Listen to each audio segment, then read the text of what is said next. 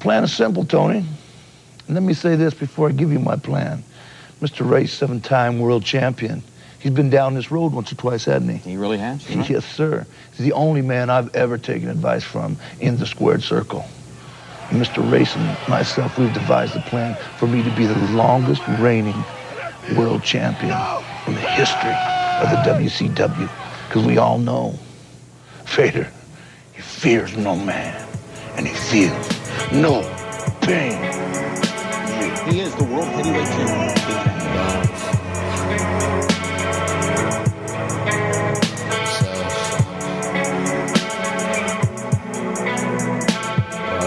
Uh, so, hello everyone. Welcome to Struggle Session. I'm Leslie the Third, and I'm not joined by Jack and JDB today. They are, you know, they, they weren't invited on this episode um, because I wanted some experts, some real people who know the, what we're talking about today. Because today we're talking about some wrestling, some good old fashioned professional wrestling, and I wanted some of the best people on the internet for wrestling. And today we have Murder Brian from Street Fight. Hey. And we also have uh, Mayhem Kath from WrestleSplania Hi. And uh, several other podcasts. You have a lot of podcasts, don't you? I have you? way too many podcasts. What yeah. t- I currently have three. What a time to be alive, and um, the one about liars. Too, Yeah, right? lie, cheat, and steal.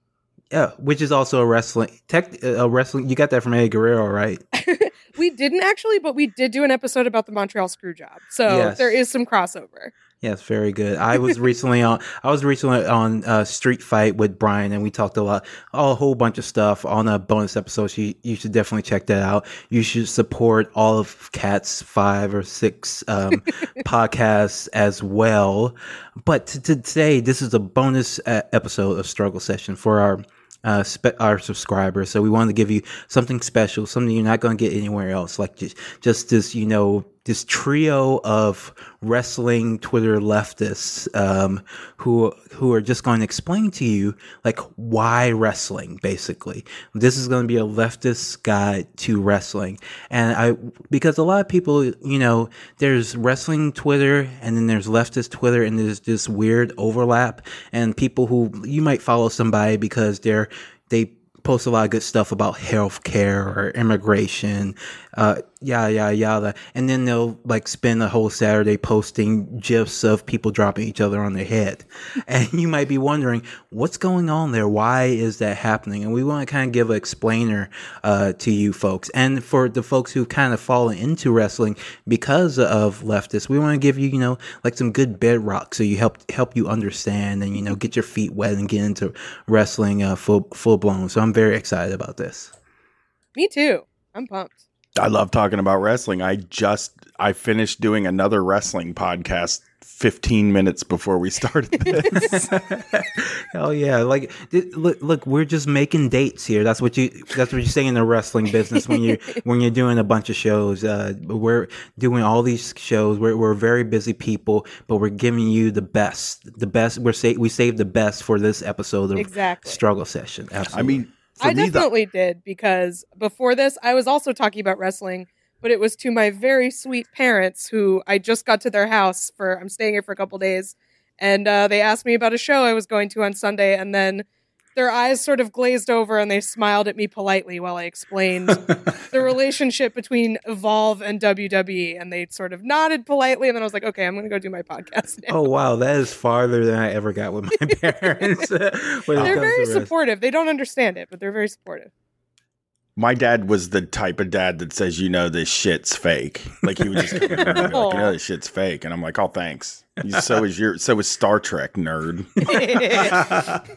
my my dad never made fun of it because his dad really really liked wrestling. Like he would he would tell me stories about he would get so into it. My dad, my grandfather was a coal miner out in uh, uh, Harlan County, Kentucky, and he just loved to stay at home and uh, watch wrestling on TV on Sundays. And he would like, and he was a big, big man too, but he was like, he would almost like jump out of his seat, like fighting at the TV as well, because he was so into uh, professional wrestling. So it, it ran in my family a little bit. I guess it skips a generation. So maybe your, both of your grandparents are into wrestling. No, so your my- dad not into it, Leslie, but your grandfather into it. yes.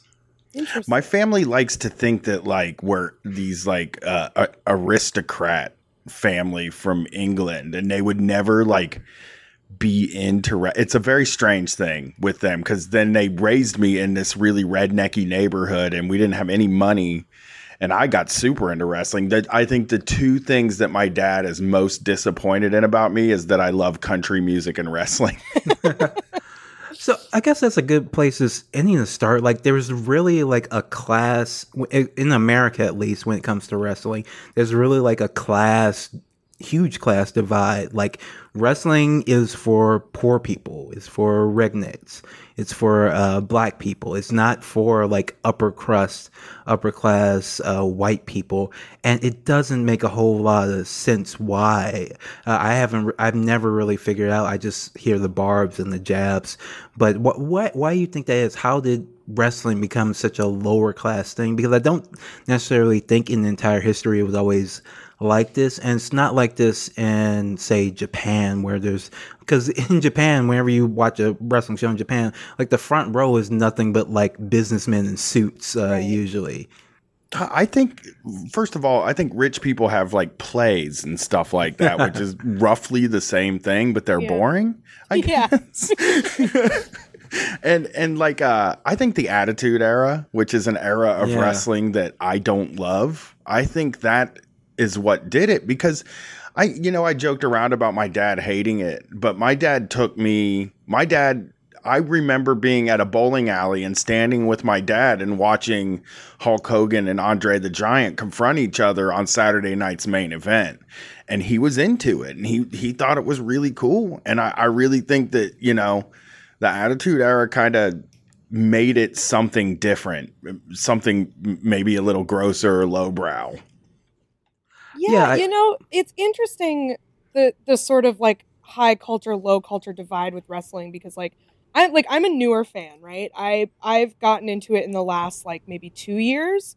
Um, I certainly had watched a little bit before then, like it with friends. Like I'd go to you know a WrestleMania watch party or something, and I enjoyed it, but I didn't really get into it until I was dating someone who was super into it, and I went to some live shows, and then I was like jumped in with both feet, right?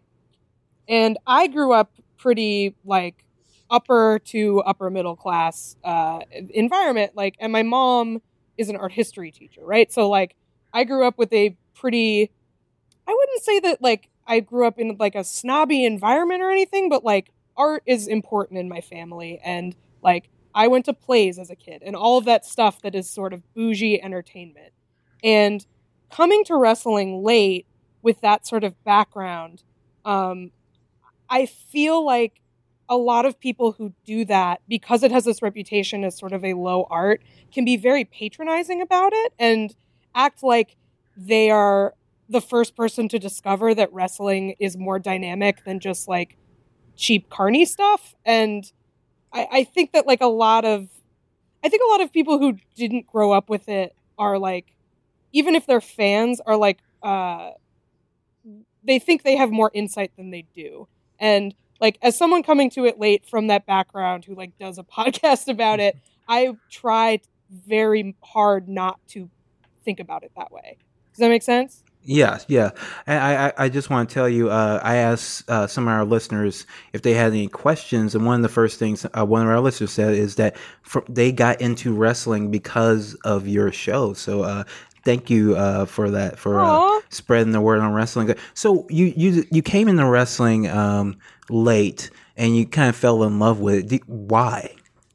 I think there's a couple of reasons. I think a big one is that I'm a live performer too. I'm I'm a stand-up. So I really love crowd energy. I I really get like really excited when I'm uh, experiencing like a group experiencing something with a group of people live.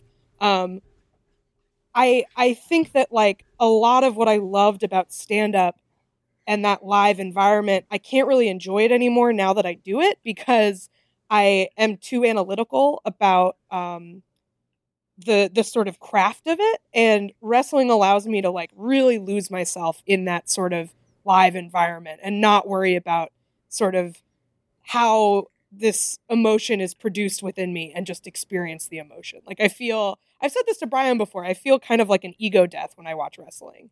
And so like I don't know, I think when we're talking about this sort of class thing, it's like there are so many levels on which to enjoy it. You can enjoy I I like to enjoy it on that sort of visceral emotional level, but you can also enjoy it on a technical level or like a more analytical level. Um but I think that's what I really responded to is just the catharsis of being in a crowd and just sort of the the barriers between you and the other people sort of dissolve and you become this like one organic being responding to this like crazy entertaining spectacle.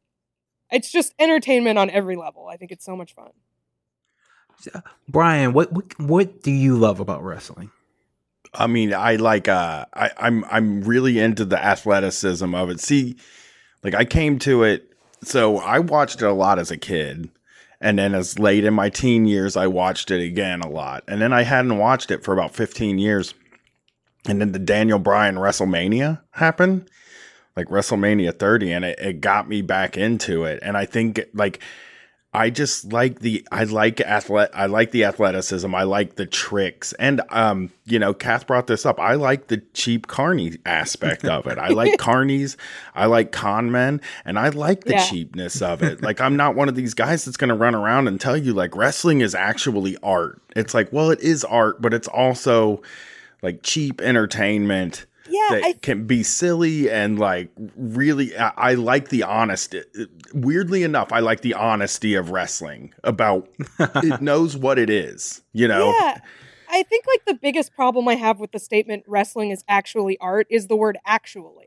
Like that's the thing that's like it's just like why are we putting up these barriers? No, it's a con job. It's a carny con job muscle pageant that also is like can be very transcendent and beautiful beyond that, but like at its core it's a trick and that's awesome and if you ignore that part of it you're not understanding it. I don't Right. think. right and what you said about being in the cr- the crowd being one organism like i would like to add to that that like one of the things i really love is that we all go to these places and we know this is a work and we don't act that way i yell at the referee Yeah. at shows for screwing up i yell at the heels i'm like what the hell's going on? That's going real on deep. That's real deep when you're yelling at the referee. That's you're really into it. I, I get that way. I just start yelling at the referee. I yell at the guys. And like, it just, the crowd, it's the only thing that the crowd really makes. It's like a real, the crowd really makes a difference. The crowd decides the night. And that doesn't happen anywhere else. That's one of the depressing things about WWE signing these big money contracts is that, that the crowd doesn't make the decisions anymore because it doesn't matter. It doesn't matter what they do because they make all their money from somewhere else. And like, that's why I'm super into the indie stuff. The crowd makes a match. A match can't be considered great if the crowd's not freaking out during the matches. yeah i it, it is I, and i think again as a stand-up like a thing that i really respond to in wrestling is that sort of immediate feedback like you don't people are there because they want to fucking freak out. And if you don't make them freak out then you were not as successful as you could have been. It's in it's in some ways it's it's obviously it is like a very um, subjective art form and, and everybody has different aesthetic taste in what they like in wrestling and everything like that. But at the end of the day the goal is to have everybody be like you at a show be into it be yelling at the ref be yelling at the heels and if you don't do that then you're not successful. It, it- that part of it to me is pretty objective and i think that's really interesting because i think stand-up is kind of similar. If you're not making people laugh you didn't do it right. Mm-hmm. Yeah, I I love that live aspect of wrestling, but I feel like uh like there's like you said there's different levels, and I feel like I've kind of gone through the different levels throughout my life. So when I've I always was watching TV as a kid, and I just love the characters, you know, like like when I was like five, like I'm not analyzing the technical aspects of anything like that. but as I became like an older fan, I got kind of bigger into the storylines and now i became and then i became like a super like work rate mark is the term where work rate just means like wrestle good uh, if, you, if you don't know. And so i'm very into like i care less about the characters and the stories uh, when i'm watching it at home. But when i'm at the show like it's all about like booing the shit out of the heels trying to get them to yell at you trying to get them to spit at you which has happened to me a couple of times. Um, try to t- get, take a swing at you and cheering on the faces. Because when you're there, like you really feel like you can make a difference. There's nothing like being in the front row of like a really good independent wrestling show. Like it's there's no feeling like it. It's like being like oh like you like no sporting event can even like even a, like a real sporting event can't compare because you're gonna be farther away and you know you don't actually make a difference. Like that, like LeBron like isn't gonna turn to you and see you cheer him on and like start doing better. Like that just doesn't happen. but that happens in wrestling. I've had those moments. I've looked into ACH's eyes and said, "Come on!" and he got up and was able to fight and win. Like that. Like nothing like that happens anywhere else except for in professional wrestling. Yeah, I would say if anybody listening to this is sort of curious, I my my advice would be go ask around if you have friends that um, are in your area that are interested in wrestling. Ask them what indie show they'd recommend, and just go to an indie show. Yeah, look Don't for go to a big thing. Go somewhere with like a pretty small audience. You'll still get a great show. right. Look for a. I mean, like I always tell people, like if people ask me about it, I will actually. If you ask Murder Brian on Twitter, if you're looking to go to a show near you. I'll tell you because I can. It doesn't take much googling to figure Right. out what the super indie is in your area. You Yeah. know, like uh, mine's AIW, and that like those experiences. They those they're they're indies that have crowds that love them. That use you know the best workers i mean some of the best in the world i don't i that's the other cool thing about wrestling is like just because you're independent doesn't mean you're not great Yeah. yeah, especially now. I mean, there you can see people who are, you know, I mean, WWE is its own thing and it, it is very dominant. But as far as like really talented wrestlers, you can see people who are performing in like huge venues who will come to your local indie for the night and it's awesome. It's it's not quite like in the old days, I'm sure, you know, the the sort of pre WWE days when the country was divided up into territories and they had like their own little feds in every Yeah. town. But it is a little bit I think it is more like that than people who don't watch wrestling would think. Yeah, like so the back in the old school days, the territory days, the halcyon days of our youth, um, our parents' youth, really, there were te- like wrestling was something you like did like every Sunday in certain in many cities around across the country. There were major promotions all over the country, and it was before like cable before like big time syndication and so when people when you wanted to watch wrestling you didn't turn on your tv you actually went out to a show paid the uh, wrestling company money. And so that meant that there were a lot more wrestling companies that could afford to run and pay you know a decent wage to their wrestlers. That all died once uh, c- because of media consolid- consolidation basically. WWE and WCW basically uh, swallowed up all those companies and then WWE swallowed up WCW and now there's just really one big company unfortunately that can pay like about what 60 70 wrestlers like decent wages. And that's kind of it. Like there's like maybe you know maybe 10 20 guys outside WWE in uh, the United States and Canada who are making like money like it's a full-time job. I, and I guess some in TNA too. I was reading some people were telling me like TNA salaries and they were like like six figures for some people but some people Wow. don't get but some people don't get paid at all then. Like they get their checks Yeah. bounced. Like it's but like there's like it's really unfortunate. Like if you're a, a leftist you understand what's going why wrestling is the way it is now because basically one monopoly has swallowed up all the other companies and now they've have their you know 50 60 guys who they keep under lock and key and can't really do anything to break out because if they get fired or piss off the uh, wrong person in charge of the company then like their career is is almost over because they can't really make uh, a decent amount of money in wrestling Yeah, and if you if you um wanted to I was just talking about this to my parents actually. I was when I was explaining WWE to them. Uh they like they're I from what I know of their contracts cuz they're people even at this high level where it's they're kind of the only people who are making a decent living in this business. They're all classified as independent contractors Yes. even though they have exclusivity clauses in them.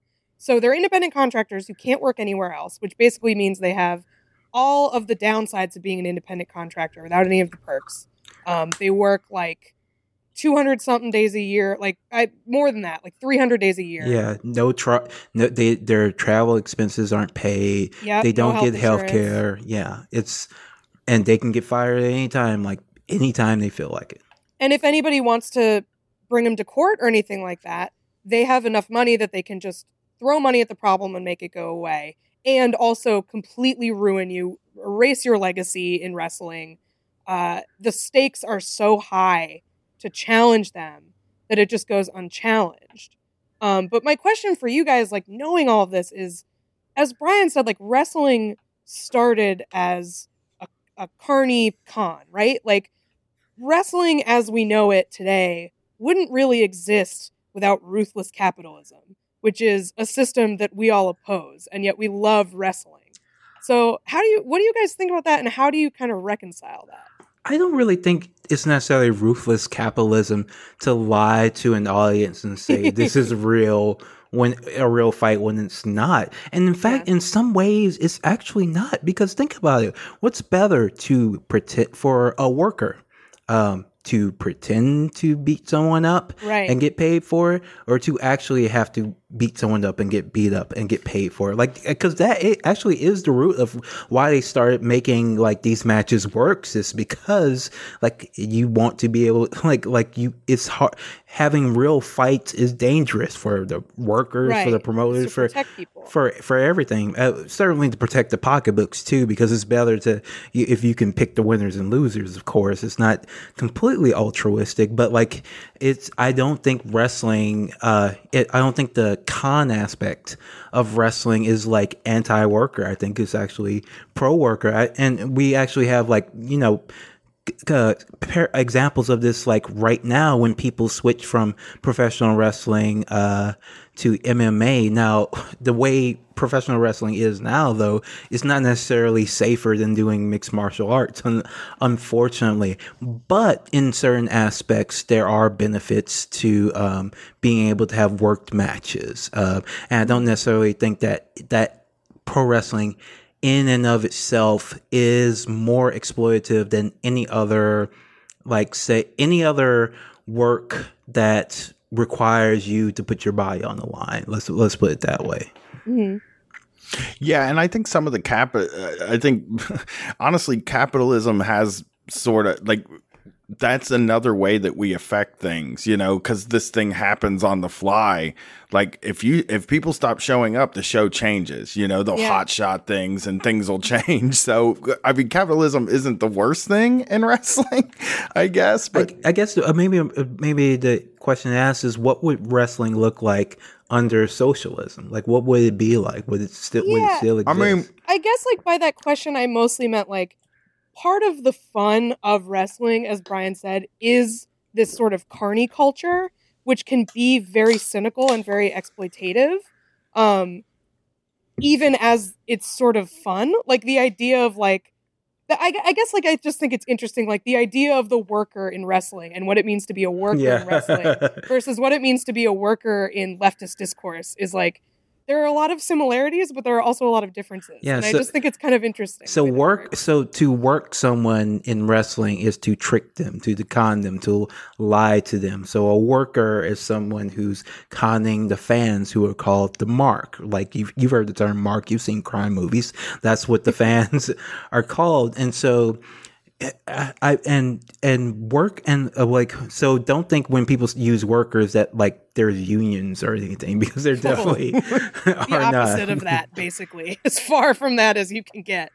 And you know, I mean, they- but a worker is also, I, I mean, just to say that, like, when I say what a worker, when it comes to a wrestler, it's usually them, like, doing the least amount possible and That's getting the most Yes. amount of money. And that's, Right? yeah, and that is very much in our ethos, for sure. Yeah, the most amount of money or attention, like doing the least amount possible. Like Right. that's it's an interesting thing about wrestling is that I think all of us like uh, my favorite wrestler of all time is Kevin Nash. oh my And, like, god. Hell yeah.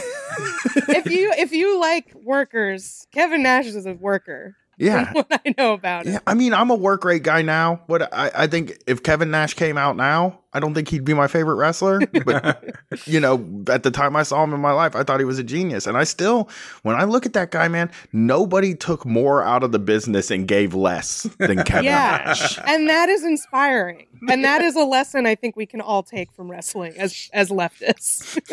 Yes, absolutely. So sometimes people do get over on the boss. Um, Kevin Nash is a, a big example of that. If you're not familiar with wrestling, Kevin Nash was, you know, a giant. Oh, he's in uh, Magic Mike. He's the big guy in Magic Mike. You've seen that. John Wick too. He plays a guard in John Wick too. uh, Punisher. He's the Russian guy. He's he's, he's in all sort, sorts of stuff. So he's a guy who, as a wrestler, was never really talented. Never tried that hard. Like he, uh, like I I don't want to diss him too much. Like he he knew where to be and when to be there. He had timing. He had charisma, but he wasn't the guy like killing himself to have the batch, best match uh, every It night. reminds And- me. He reminds me when I was younger. I played soccer, and I I was I've always been fat, and I hated running. Right. So the the compliment I would always get would be like, "You really know how to play position," which means like you're you find yourself in the right place at the right time, so that you don't have to run anywhere. That's I feel like that's Kevin. Nash. Yes, Like he did exactly the minimum that he could do to be a wrestler. position player, Kevin Exactly. Nash. Absolutely. So, But he also he he he's made he's been on he was on top for a lot of the most profitable era of pro wrestling. And and like somehow conned his way into booking himself as the guy that ended one of the longest winning streaks in the history of the the the the thing. It's just it's the the guy is incredible and like I see him as a he's a worker and he's like a guy that I look up to in wrestling. Yeah. you know. yeah, he got paid millions of dollars to sit at home and do nothing uh, once WCW got sold too. So, yeah, and he, Yeah, he's act, respect to that. He's actually kind of like has good politics from what I've seen too. Right. And he seems like a really nice, I mean, like a. I say he seems like a really nice guy, but he also seems like a guy that you would like ask him for a picture and he would ask you for twenty dollars. Yes. on street. Never work for free. That's a number one lesson in in wrestling. it is. It is something. I mean, it's really something that leftists can. You know, when you talk about workplace stuff, those guys don't do anything if you're not giving them money. And that is the way we should be in our workplaces too. We should not be doing anything unless the boss is giving us money. Yeah. This is an interesting uh, perspective because I am always like so frustrated by sort of the lack of, uh, you know, it's it's kind of every man for himself. It's there's a, not a lot of labor organization in, in wrestling, but this is another uh, another perspective that I think is very very true that we can take from this. Yeah, it, it, like everybody's so busy looking out for themselves, they don't necessarily look out for each other. But the way they look out for themselves is like good, it, essentially. and they do i mean they do look out for each other in in the ring Yes. like if you learn about i one of the things i think is really interesting about wrestling that a lot of people who don't watch it or who don't know a lot about it don't understand is that these matches are not generally speaking not like rehearsed the way that you Yeah. would rehearse a play or something like that so I mean, obviously saying, you know, that's not real is sort of a fraught thing to say for a lot of reasons. But one that I think people don't realize is that, like, these dudes are a lot of times, there's a lot, a big element of imp- improvisation here. And in order to do that safely, you have to be very, you have to be really skilled and you have to really look out for the person you're working with. Yeah, like and and uh, guys that hate each other work with each other all the time Yeah. too yeah, like And, and use that to do, have better matches, you know? Yeah, so like I I I I've t- I know a lot of wrestlers like some like in Japan they're very big on going over everything. They don't rehearse, but they talk about a lot. But then Mhm. there's also re- like wrestlers if especially when they're familiar with one another, they won't talk before, after, or during the match, and and can still put on an entertaining match just by reading each other, feeding off the crowd, etc. Because you see all these like you see a lot of foreigners go over to Japan, like they don't speak fucking Japanese, they don't know what's going on, but they can understand enough to you know get the basics right, and then they just go from there. Um, and have like uh and have entertaining wrestling. It's actually kind of mind blowing that things don't go wrong like all the time in wrestling Yeah. matches. It's- matches. especially with guys like the Young Bucks who don't speak the language at all and do these ridiculously complicated things in the ring with people that you know they don't know the other language. Like if you think about how cool that is that they're able to figure that out it's like we always talk about how are we going to get everybody on the same side for justice and stuff? And it's like these guys somehow figure out how to do insane feats of athleticism together without speaking the same language. I think we can convince other people that things are fucked up in the world. Yeah and like with with such high stakes like you that they're able to do that and put their life in someone's hands and without you know finding some kind of some kind of unity even without being able to communicate verbally as effectively as you would want. You know if i'm going to jump off of something and have someone catch me i, I would want to uh, be 100% sure we knew exactly what was going to happen. And uh, these dudes don't really have to do that that way. And I think like all all of this I think again speaks to why this is sort of to me the peak live entertainment experience because it is like it's completely sort of unfolding before your eyes and it, it's sort of collaborative with every person. You're collaborating in it by watching it. The wrestlers are collaborating with each other. It's a really beautiful like unity in a way And one one thing I want to mention, it was kind of brought up with Kevin Nash, but one one aspect of wrestling that I've grown to appreciate as I've gotten older is that like when you look at wrestling and you see wrestlers, you see on every show you see every single type of body you can imagine Yes. and they're all treated like athletes and like respect. Like it's like it's people are hyper objectified in wrestling, but still like it's not a, like- like but not in a bad way like in a way that appreciates all the different aspects and body types. If you're tall they're going to talk about how tall you are. If you're hmm. big they're going to talk about how big you are. But it's all can be but since the point of the show is to get you over as a popular at least in outside of WWE in, uh, in WWE they'll talk shit about you for some reason I don't know they why tell stories yeah, they tell stories. Jeez. But in other promotions, like the point is to make every wrestler like seem cool. So they will talk about every every type of body in a way that makes it seem cool and functional and useful. And I kind of really love that about professional wrestling. Yeah, Yeah. we we talk a lot on WrestleSplania about that, about how like the way that different uh, like all different body types are portrayed as powerful and strong and you don't have to necessarily look like uh, a bodybuilder to be portrayed as like really really strong and i think it's almost like the opposite of that because it's like if it's like a little guy or like a really soft person you know? It's like oh wow look what that look what that body can do. I would not expect that body to be able to do that.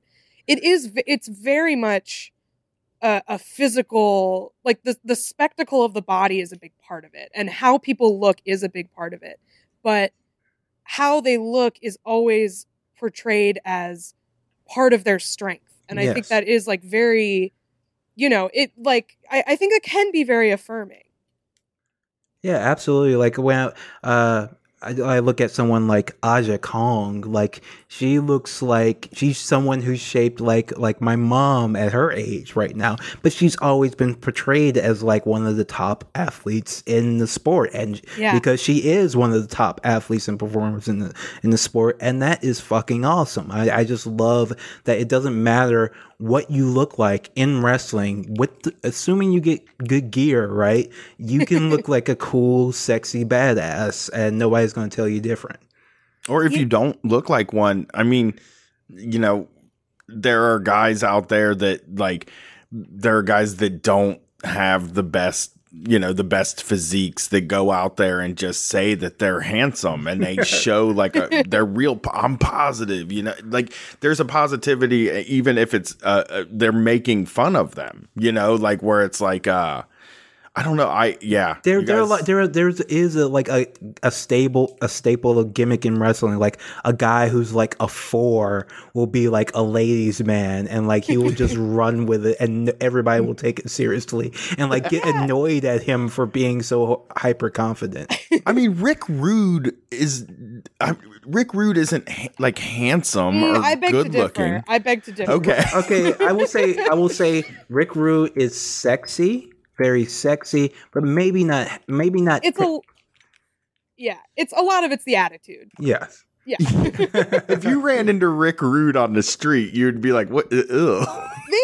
well, maybe not like now. Like maybe like if that guy with that exact look in 2018, like probably not. But like he's he's all right.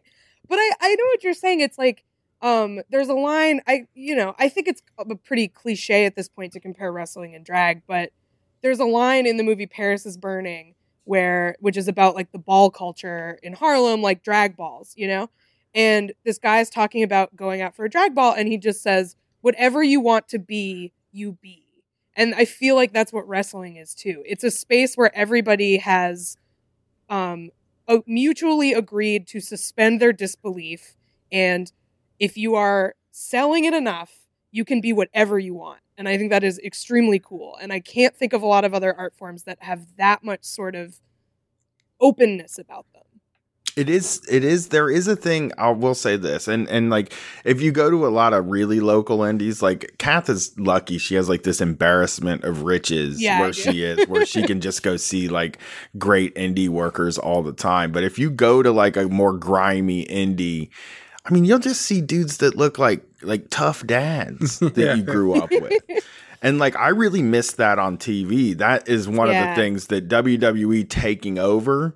It's really lately cuz I've watched some older stuff and it's just like I really I would love like some old tough horseshoe bald dads on TV, but Vince McMahon, the one guy that makes all the decisions, doesn't like bald guys. So you just never get to see them on TV. And there used to be a time. I mean, uh, my partner that does Street Fight with me, Brett, his dad's always been a big fan, and and like he said, he's had trouble getting into it.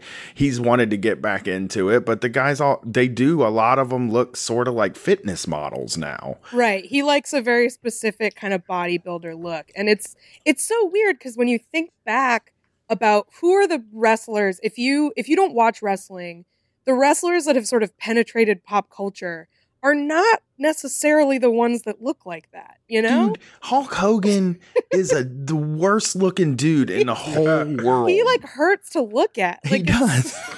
he's aggressively unaesthetic. And yet, you know, people love him. People love him. Stone Cold is bald. Everybody loves Stone Cold. Like, why is this not allowed? No, even the Rock's bald now. The Rock's bald. The Rock is like, I feel like The Rock is like uh, bald as a choice. I don't think he actually is bald as a choice, but I feel like he looks enough like a muscle guy that he's allowed to like.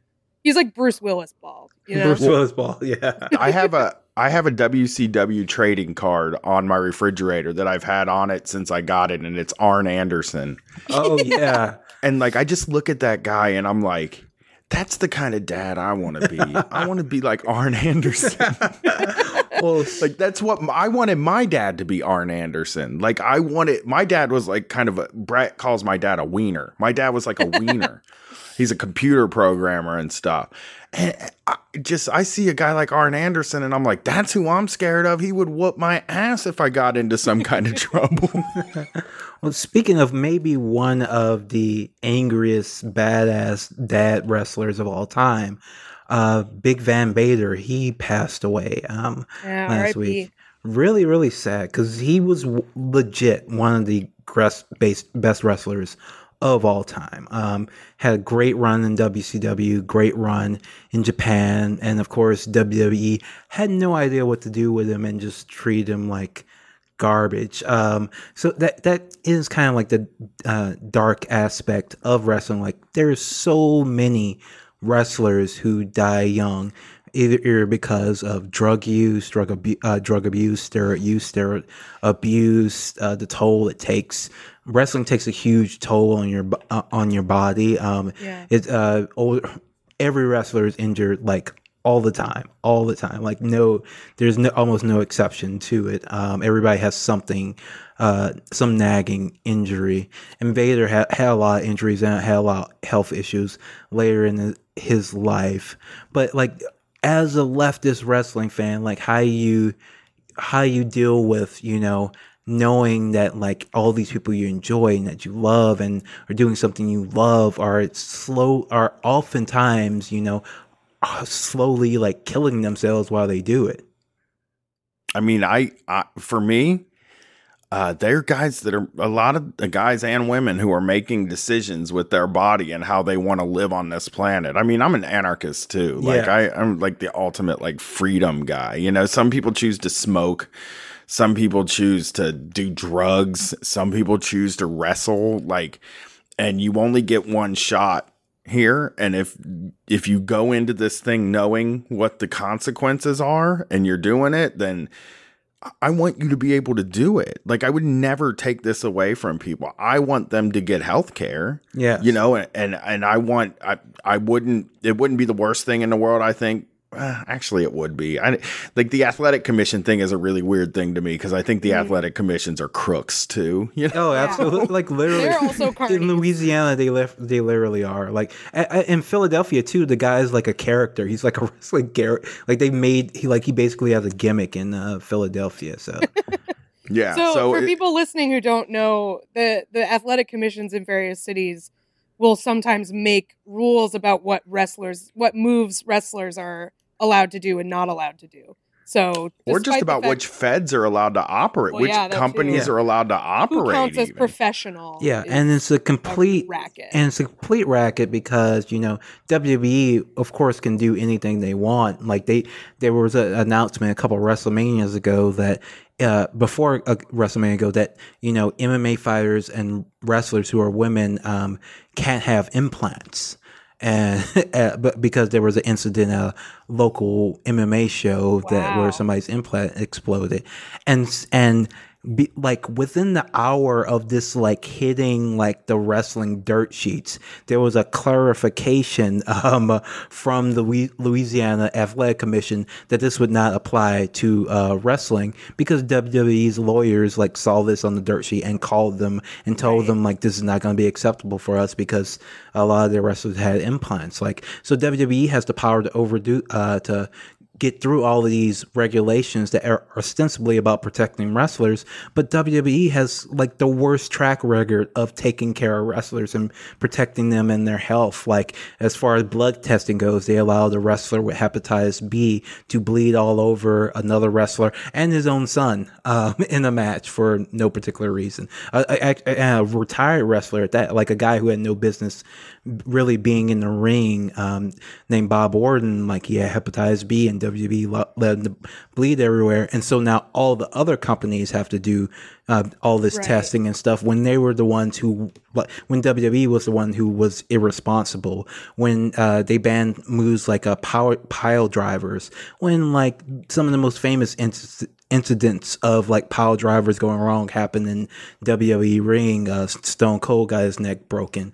Um, the Undertaker hurt Triple H at WrestleMania. Like they're like WWE is no better in this, but because they have all the money and the power, none of these regulations that were put on smaller companies were applied to. WWE. Well, they they I mean, you know, even when you think about the like how they they also like basically own all the venues in the country. Yeah. Not in that they own it, but Ring of Honor, a company that is also funded by an evil company, Sinclair Broadcasting. It's so sad. It's so sad. it's the saddest Yeah. thing in the world. It's, but so it's so the second most. They're sort of the second biggest one, but it is a far, far smaller reach than WWE. yeah, but, But, they, see wanted, them as their biggest competition. Yeah, and they wanted to do Madison Square Garden, and WWE was like, "You ain't doing Madison Square Garden." Right. Just shut them or there's there's all in this big indie show which is i mean i think if anything threatens wwe it's this Yeah. and, and, and, like uh they couldn't get a venue inside of chicago they have to be like outside of chicago because wwe basically tells the venues oh if you do that then you know we're not going to come back here and obviously you want wwe to come through your venue three times a year you know Right. I do want to go back to talking about wrestlers hurting themselves though and and this sort of how how dangerous this is and how as a fan I like reconcile that. I definitely do think part of it is like you know what you're signing up for. But I do feel a little bit weird about the fact that like I want these people to be safe, but generally speaking, the less safe you are, the more I like you. and so yes. that's kind of a problem. And that's where I think somebody like Jim Cornette is correct. And so, if people listening, Jim Cornette is sort of like a he ran was Smoky Mountain Wrestling. Smoky right? Mountain He's, like, Wrestling. done a bunch of stuff. Yeah, he's uh, most famous for being a wrestler with a uh, a manager with a tennis racket. Like if you've watched wrestling in the eighties, you probably saw Jim Cornette. He was the guy with the tennis racket. And he now is sort of like a he's like the resident sort of grumpy curmudgeon of wrestling. He's like a wrestling pundit almost. He's like a pundit plus like a roast master. Like he likes to my favorite thing he said uh I don't agree with a lot of his opinions, but he always is entertaining when he delivers them. Yes. And he said um uh, I couldn't warm up to the Young Bucks if we were cremated together. and I think about that all the time. I think that is such a good burn. Uh, but he's always talking about how like there's this escalation of dangerous moves and it's hurting everybody that everybody needs to be more and more athletic more and more take more and more risks. And the more you do that the more the audience gets desensitized to it thus the crazier you have to go thus the more likely someone's going to break their neck. And i i kind of agree with that like at least to some extent Yeah, like a lot of people like push because he'll he, what he won't make general comments. Like he'll actually go after individual wrestlers Right. and like completely shit on, and that's what kind of turns people off on him because he'll see like one clip and like just completely crap on this wrestler who might be a really great wrestler and great person who everybody loves. Jim Cornette doesn't give a fuck. He'll just tell them that they should fucking retire and die and go off of and jump off a fucking bridge and all this other shit. Like uh, he has he has no chill. But I do like generally agree with his point that like like and this is how I reconcile it too. Like I like I, like Brian said, I want wrestlers to get health care, but I want them to take care of themselves. I want them to look after each other. I don't want them to do a bunch of you know crazy stuff for my benefit. My favorite wrestling style is actually what's called shoot style, which is basically like this kind of fake uh, well, simulated MMA style, which, isn't a which isn't a bunch of dives, which are no dives, not a lot of running moves. You kind of just like arm mat wrestle and uh, strike and kick each other and suplex each other, and that's what what I really uh, like. And if I you know one day start a wrestling promotion, that's what I would do because I because besides liking it, that's like one of the safer styles to do. There's no style of wrestling that's really safe, but it's one of the safer styles to do, and that's what I would be comfortable asking people to do if they were working for me.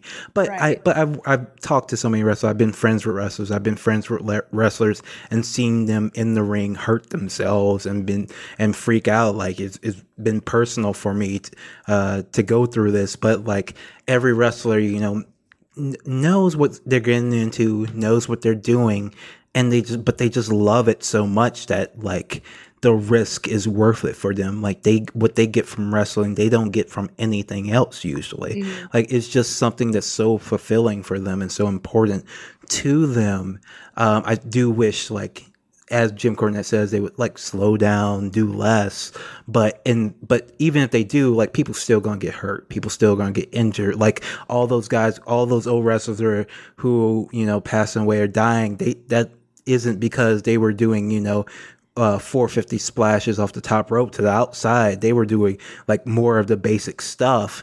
They were just doing too much of it too long, too often, not taking time off to heal. So that's another part of it where you know when you have when you have a hyper capitalistic system on top of it. Like if a guy is a wrestler who's popular at the time and he gets hurt instead uh, let's say he gets a arm injury right? And he has to worry about that. And and but he can work through it. He'll work through it instead of taking the time off to heal and all that means is that he's going to hurt something else uh, while he's trying to uh, protect his arm. And that's how these lingering injuries happen how these uh, injuries don't get taken care of when they should because of this element where nobody can you know take any time off because if they do like they can't pay their mortgage you know Right.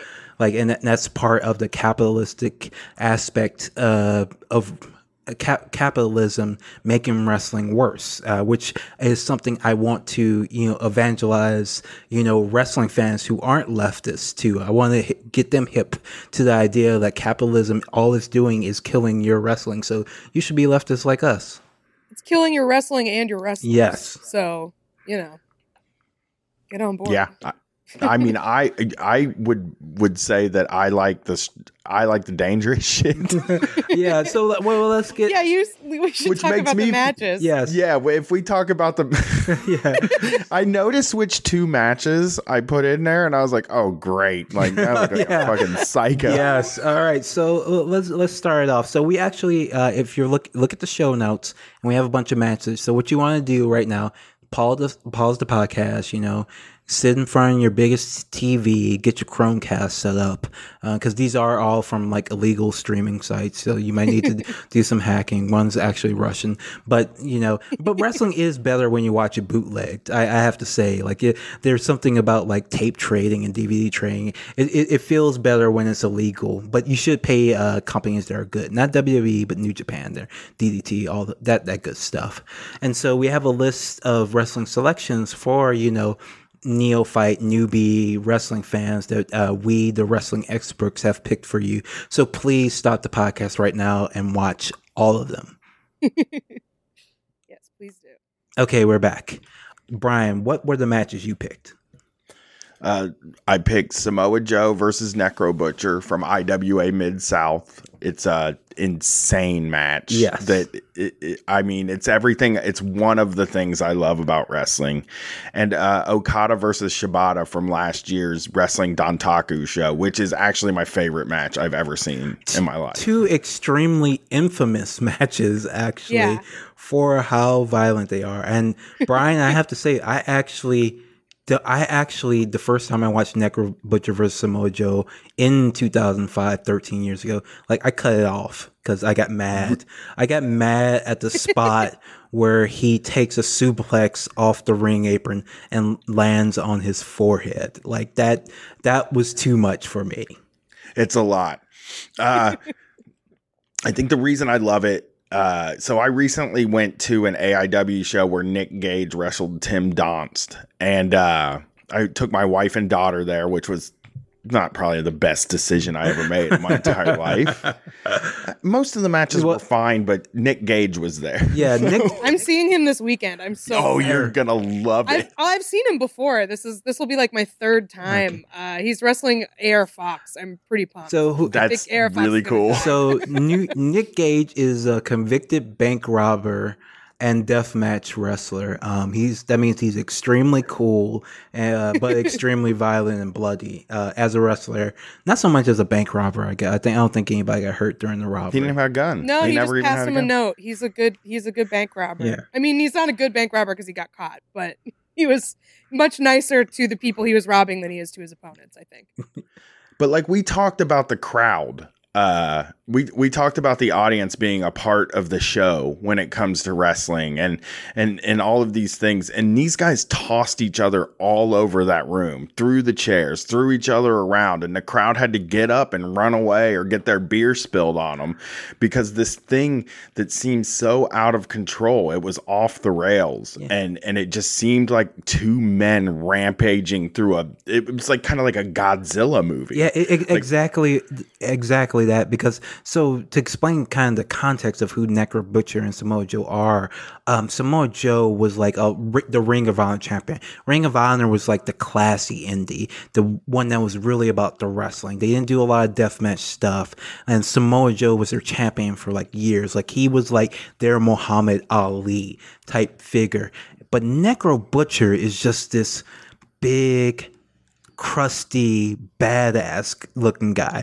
It's like, He's he's exactly like what his name would have you believe he is. I think. yeah, just this crazy guy who looks like he just off the street, like he's just gotten out, like he just got, he's out on bail right now and he's trying to make a bit of money to come into the wrestling ring. And so there's this big con- contrast right when you get there because you have like this elite, you know, badass athlete, but versus this just raw boned badass, and you have this, and every all the fans know this. All the fans know that like these people should never be in the ring with each other, and what happens is uh, shows they should never be in the ring with each other because it's so fucked up.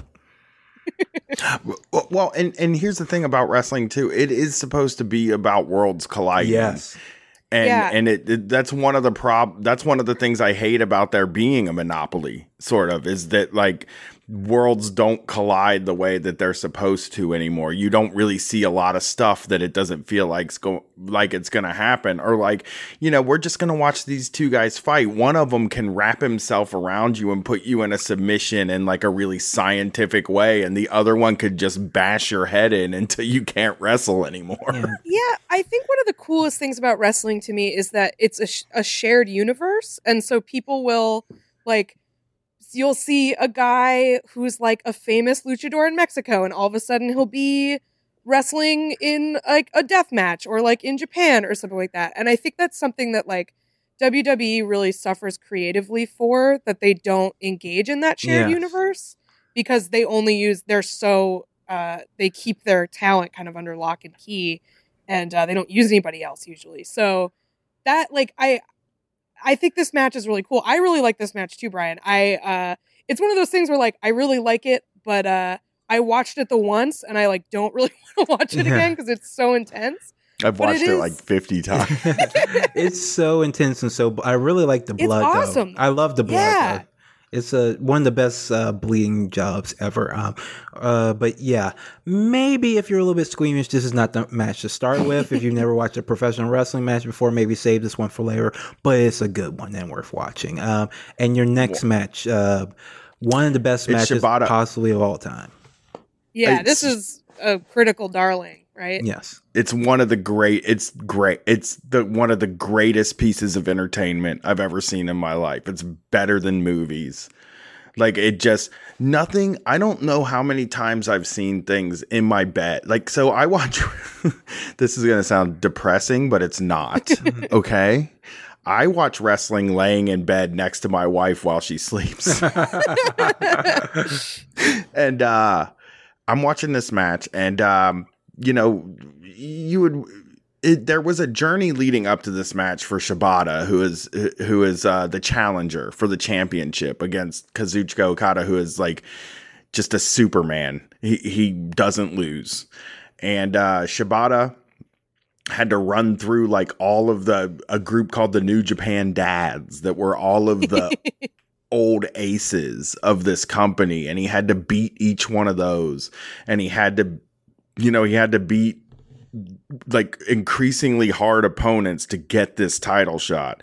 And he gets there and they go i mean this whole match like they're together. They're they're, they're like perfectly evenly matched through this whole match. And then you mm. get to the end and there's these sequences where it looks like anybody could win. And there's just this like you're watching you're watching this match and there's this perfectly placed headbutt where you're like oh my god this is it. It's gonna happen. And you know um, that headbutt was re- ended up you know ending his career but it was perfectly placed and it was just this beautiful masterpiece of a wrestling match. And it made me i mean this thing made me jump out of bed. It made me jump up. I was standing up by the time it was over watching it. I, I was just like with you know that like because my wife's asleep i have like my finger in my mouth and i'm just going oh my god oh my god oh my god like i just I, I i i felt like i was watching a real competition and it's just it's like people will sometimes say that wrestling looks like ballet and this this looked like ballet mixed with a actual real fight and it was Yeah. incredible Yeah. like Shibata's was always one of my favorites from New Japan because he's a he's a shoot style fighter. He's all about the strike submission suplex. I've never, I still, I still don't buy Okada. Uh, to be honest, people think he's like the greatest of all time. He's like meh uh, for me, but this match is fucking beautiful. It's amazing. This is like prime modern um, Japanese professional wrestling pro res.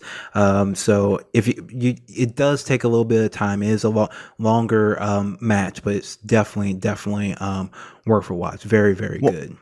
And I want to say this about Okada because people like I you're not the only person that says this.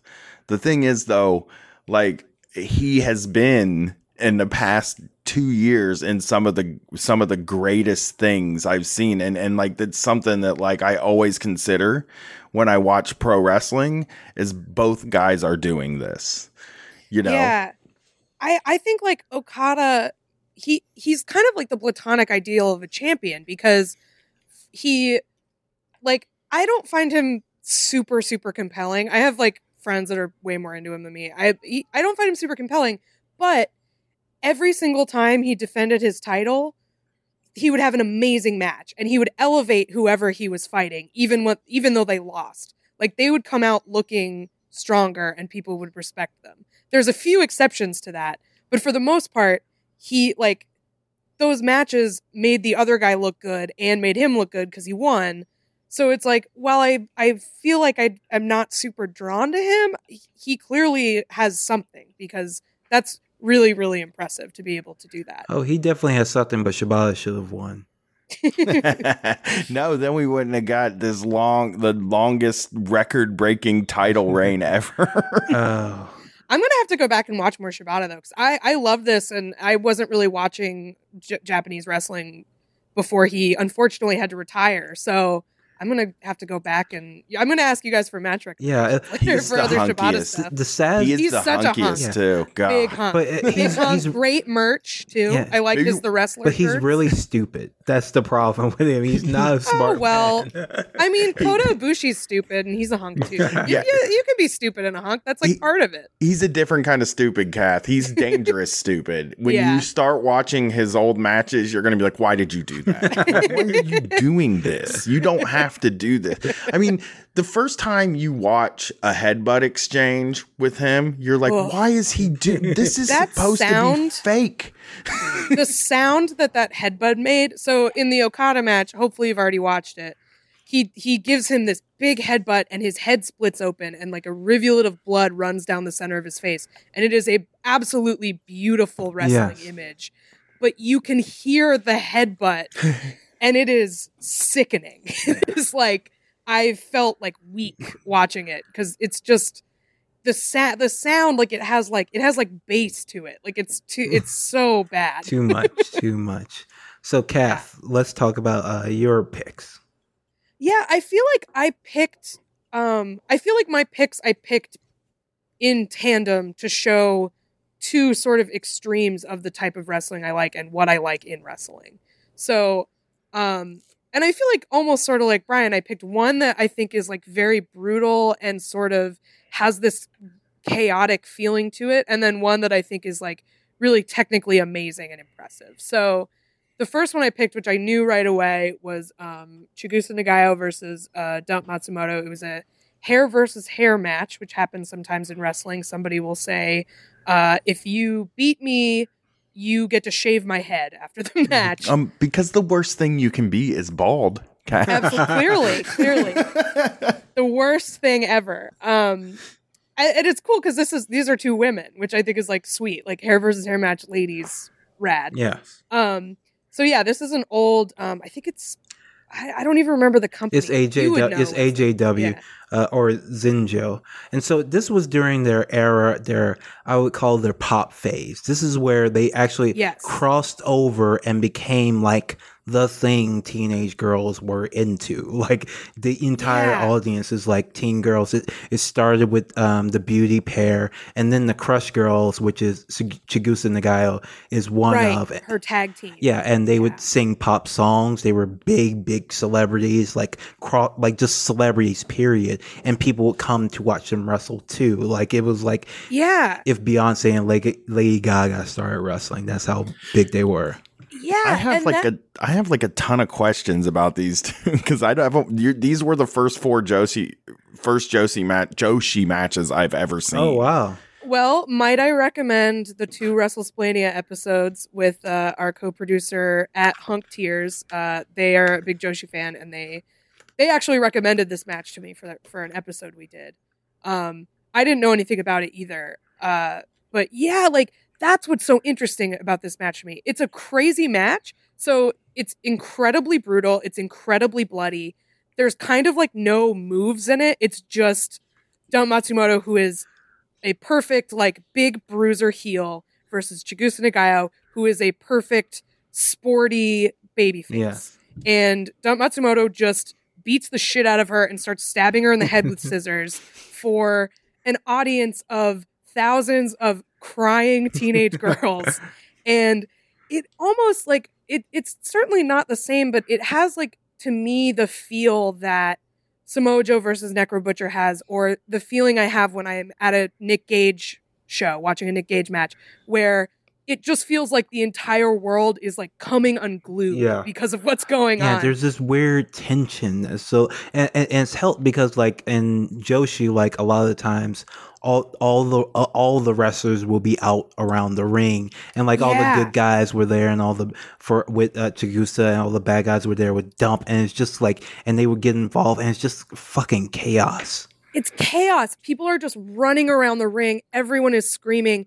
It's wh- and then so Chigusa Nagayo, the baby face, loses, and they her like team comes over and they're all crying and like holding her down while her head is being shaved. And the first time I saw this, the word that came to mind was like, "This is graphic." Mhm. I don't know like how or why, but I feel like I'm watching something like I feel like I'm watching like a snuff film or something. Like this is so emotionally intense. And again, this is something that like it it it's not like it's like super pleasurable for me to watch, but I am it's so intense and I'm so invested in it. And I just feel like this is sort of the emotional side of wrestling that I really respond Yeah. to. Mm. This I, I feel like you see everybody kind of going through that ego death that I was talking about. Yeah, it's so good. I really, I really love the hair versus hair match, especially with the women in Japan, because uh, this this is kind of behind the scenes thing. In in WWE, for some, they always make the bad guy lose the hair versus hair match to like embarrass him so that people can laugh at him. In Japan, they go for the gut. The good guy always, almost always loses the match, just so so you can have your heart ripped out as they're completely. They lose the match first of all, and then they're embarrassed further. Like you never Yeah. like people don't want. People have a hard time dealing with that. It's really upsetting. I've seen uh, one or two hair versus hair matches in person, and it's just weird because because like it's just hair, right? But it is a part of you, and it's like it's being shaved off and removed from you against your will, and it just does something. Yeah, I think that's what it is is it's it's not so much that you are losing your hair that's part of it, but being shaved in public is like it just it's so like weirdly it's such a like intimate thing to do and to have it be done to you kind of against your will in a ring. It's just like it's a really striking image.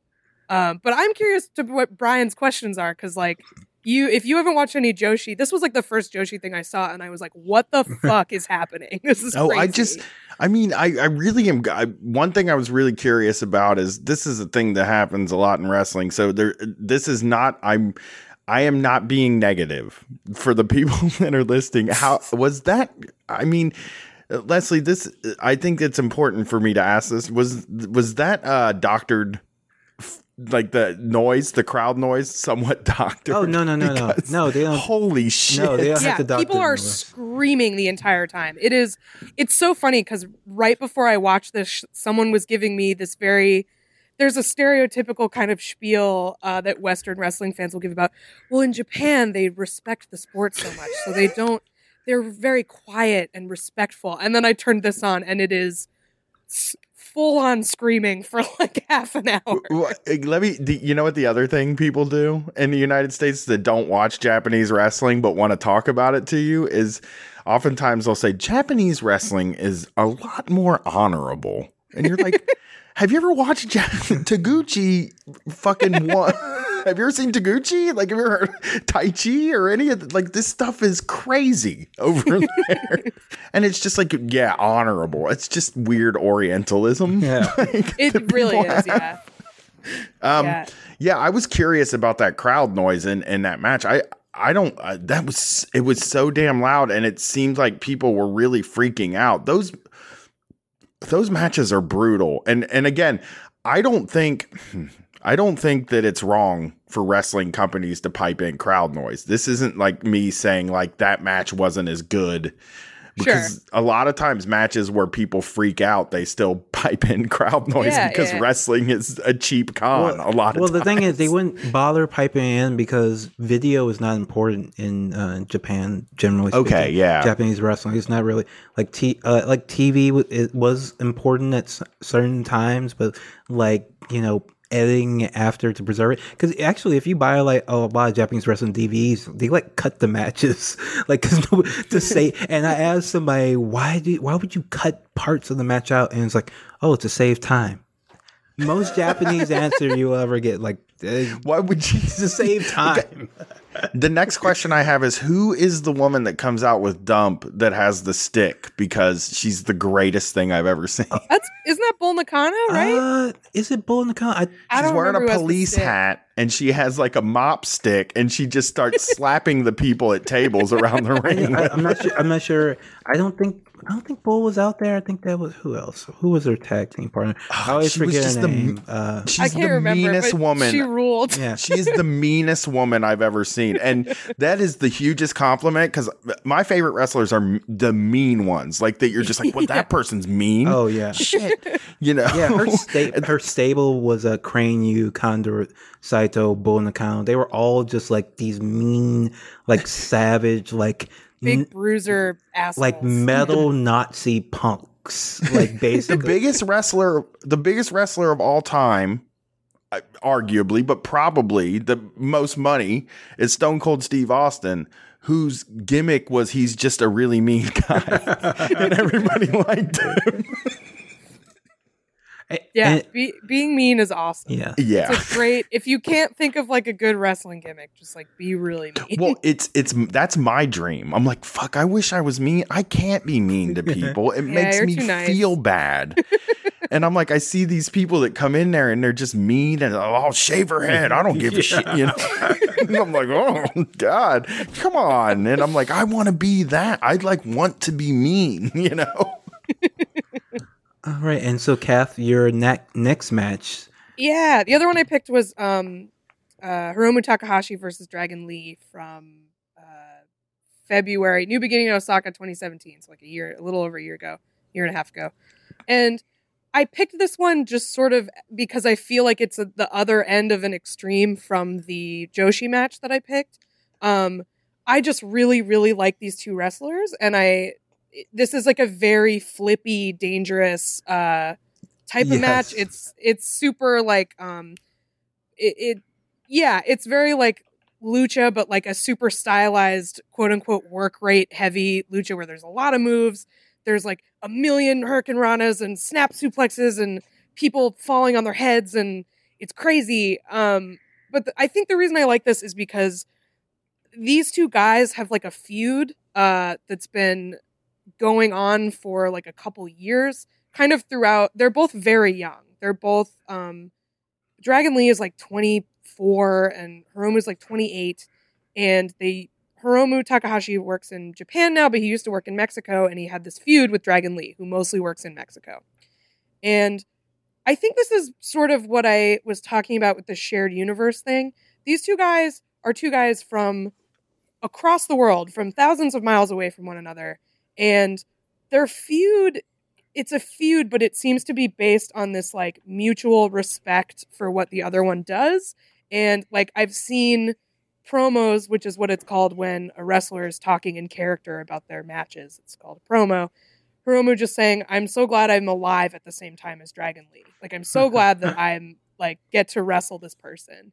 And i feel like that's like the relationship between two wrestlers is something I really respond to. And I just remember seeing this match for the first time and being like, if these were the only two wrestlers in the world, I would still watch this. Like I would Yeah. still think this was cool. Um, they just seem to be so in sync and have so much chemistry, and yet uh, come from you know such completely different contexts. And I just think that's so cool. Um, And uh, and yeah, also Dragon Lee falls on his head like nine Ugh. times, and it's insane that he's even alive. Yeah, I, so that's fun too. I thought I thought I, I mean it's really a great match, but that did kind of turn me off, like just how much they did. But that was partly because I didn't really have the context. I didn't know if that was the first match they had or the tenth match they had. So if it was if it's the the tenth match, it, it makes more sense, you know. Yeah, so they like this is this is sort of the middle of their of their feud. They've fought in singles matches. This is I think their third or fourth singles match, but they worked tag matches together all the time in uh, a promotion called CMLL in Mexico. So they're like very familiar with each other. Um, yeah, and I just like I it's there's just a lot of cool stuff. Yeah. So I picked it because if you're new to wrestling, I feel like I wanted to cover the sort of emotional highs of it and then also just the incredible athleticism of it. And so this was the athleticism match that I picked. And uh, I think Gedo, who's the promoter of uh, New Japan, who booked this match, uh, exclaiming "shit, shit" multiple times during the the match, says a lot about um, how exciting this was. yeah. And I like the I feel like both of these guys are people that really test that sort of tension I feel where it's like I want you to protect yourself and yet the more you hurt yourself or potentially hurt yourself the more I love you. Yes. and I wish that wasn't true, but I kind of feel that way. Hiromu was also like a really electric human being. Like the- Absolutely. He's so charismatic. yeah, I just I can't I don't know. He doesn't speak the same language that I do, but like I listen to everything he says and watch him. Me too. you know? I watch his promos untranslated if they don't have subtitles just because he's so fun to watch. Yeah, he's just a really interesting dude that also uh I mean uh, having no regard for your safety is very cool to me. and like I I I just it's just like a, a way it's in the same way that being mean is something that I admire. I admire the I admire like a lot a lot of wrestlers I just admire because they will do things. Like I admire the the the guts it takes to take a even a flat just a flat back bump or or like for a guy like like Mick Foley is a guy that a lot of us admire. You know, we're seeing the the results of what he did now, but at the time it was like, "Ah, I wish I had the guts to do something like that, like to jump off of a cage or or any of that stuff. And I, I I just Hiromu's another one of those guys that's like. I don't know how long he's going to be around, but I want him to be allowed to do what he wants to do for as long as he can. Yeah. Well, he's like someone too that uh, I, I like I said I chose this for the athleticism, but I love him for the character just as much as I love him for how he wrestles. Like he and uh, he's because he plays this sort of like happy-go-lucky, manic, crazy guy, and so when he's doing like when he's doing this stuff, it's so like gleeful. Like it, it's even more than a lot of people who take risks. It seems like that is like part of the joy in it for him. Like he is so joyful when he is uh falling on his head. and so it makes me feel like a little better about it, I guess. All right. So moving on to my picks. Uh, Yeah. So first, uh, my first match I pick uh, another AJW uh, slash Zenjo uh, match. This is from the uh, mid their '90s era, which was their work rate era. So this is when you know all the t- they stopped being as popular in the pop culture, but became more popular within wrestling circles. And um, f- infamously, um, uh, Dave Meltzer got in trouble for saying that the matches in uh, uh, AJW Zenjo women's wrestling were better than the uh, New Japan and All Japan, the famous men's promotions. And this got him a lot of heat in Japan because you're never supposed to compare the two, even though what he was saying was true because the women were wrestling as as great as New Japan and All Japan were at the time. Like the women were as good, if not better. And this is like the height of it. This is um, Aja Kong versus Manami Toyota in the Tokyo Dome, the preeminent, you know, um, venue in of professional wrestling in Japan, if not the world. Even though it's probably one of the worst places to watch wrestling because it's just so big and you're just watching like ants on a uh, on a napkin. but But it's very prestigious. So it's the fact that this is there is important. yeah, it's huge wrestling show. Unfortunately, in America, women's promotions never took off and got this kind of you know size. But to see it in and and women's promotion in Japan don't have it now. But this moment to see you know all women's show with this in the Tokyo Dome. Thousands and thousands of tens of thousands of fans. Like it's just a beautiful thing. And I just love this match and this era. This is my favorite era of wrestling um, by far. And these are two of my favorite wrestlers. Aja Kong, the big ass kicking, shoot fighting bruiser versus Manami Toyota, the flying angel, uh, who I will argue argue is the greatest professional wrestler of all time. Um, she's just, you know, this high, uh, beautiful, high flying daredevil who is just, you know, never gives up, never quits. She's a baby face, but she doesn't, she doesn't do like, she doesn't have that, you know, kind of fragility that a lot of similar baby style baby faces has. She's has a fight in her and an anger in her that always like, you know, breaks through all the beauty and the glamour. And I just love that about her. She's like a purebred ass kicker almost as much as Aja Kong is. And this is one of their um, best matches. They had a lot of classic ma- matches. This is one of my favorites because the Joshi style is very different than the other styles. Like it's just more, it's looser. It you could say maybe sloppier, but it's more of a fight. Like it feels less choreographed. It's more just people throwing their bodies at each other and throwing other people's bodies around in whichever way works that looks at the most painful. And I just love this match and I think it's fantastic and everyone should watch it. the the suplexes and Joshi are nasty Yes. looking. Like I, Yeah. I just look at those Germans that they do, and I, I mean, Toyotas in particular are Yeah, I mean, it doesn't- and crazy. it doesn't look unsafe at all. Like they do land on their back still, less on their neck, but they somehow why I don't know why they do it, but they bend their legs all the way till they hit the floor over their head, and it makes it look like their body was just broken in half. and uh, I wanted to talk about like I, I think and Manami Toyota in this match is the one that brings the table out. Yes. I mean, she's the ba- and I I kind of fell in love with her at that point where it's like because you can watch it and you can look at these two wrestlers and you know who the baby face is. She's dressed like a baby face. The crowd's freaking out for her because she's they want to see her win, and every time it looks like she's gonna do something, but she also she's like it's gonna take extra to beat this woman.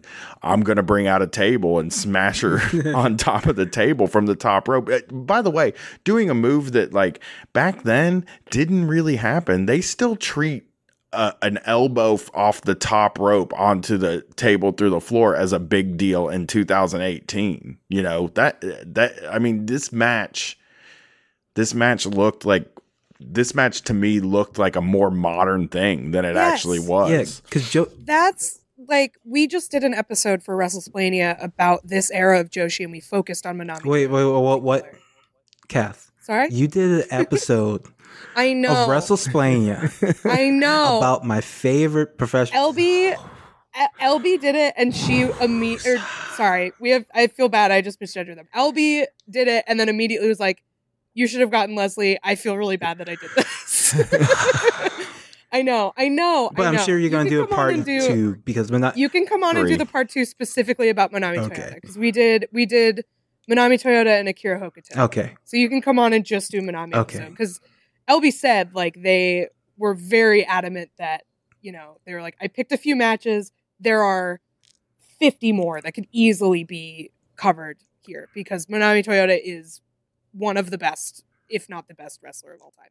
But the thing that I loved about watching these matches because they're from the ones we watched were from like 1995, I think, and they feel so much more modern than anything um, that I w- have watched from 1995 in like WWF or WCW or anything like that. Like they they clearly have influenced where wrestling has gone Yes. in a big way.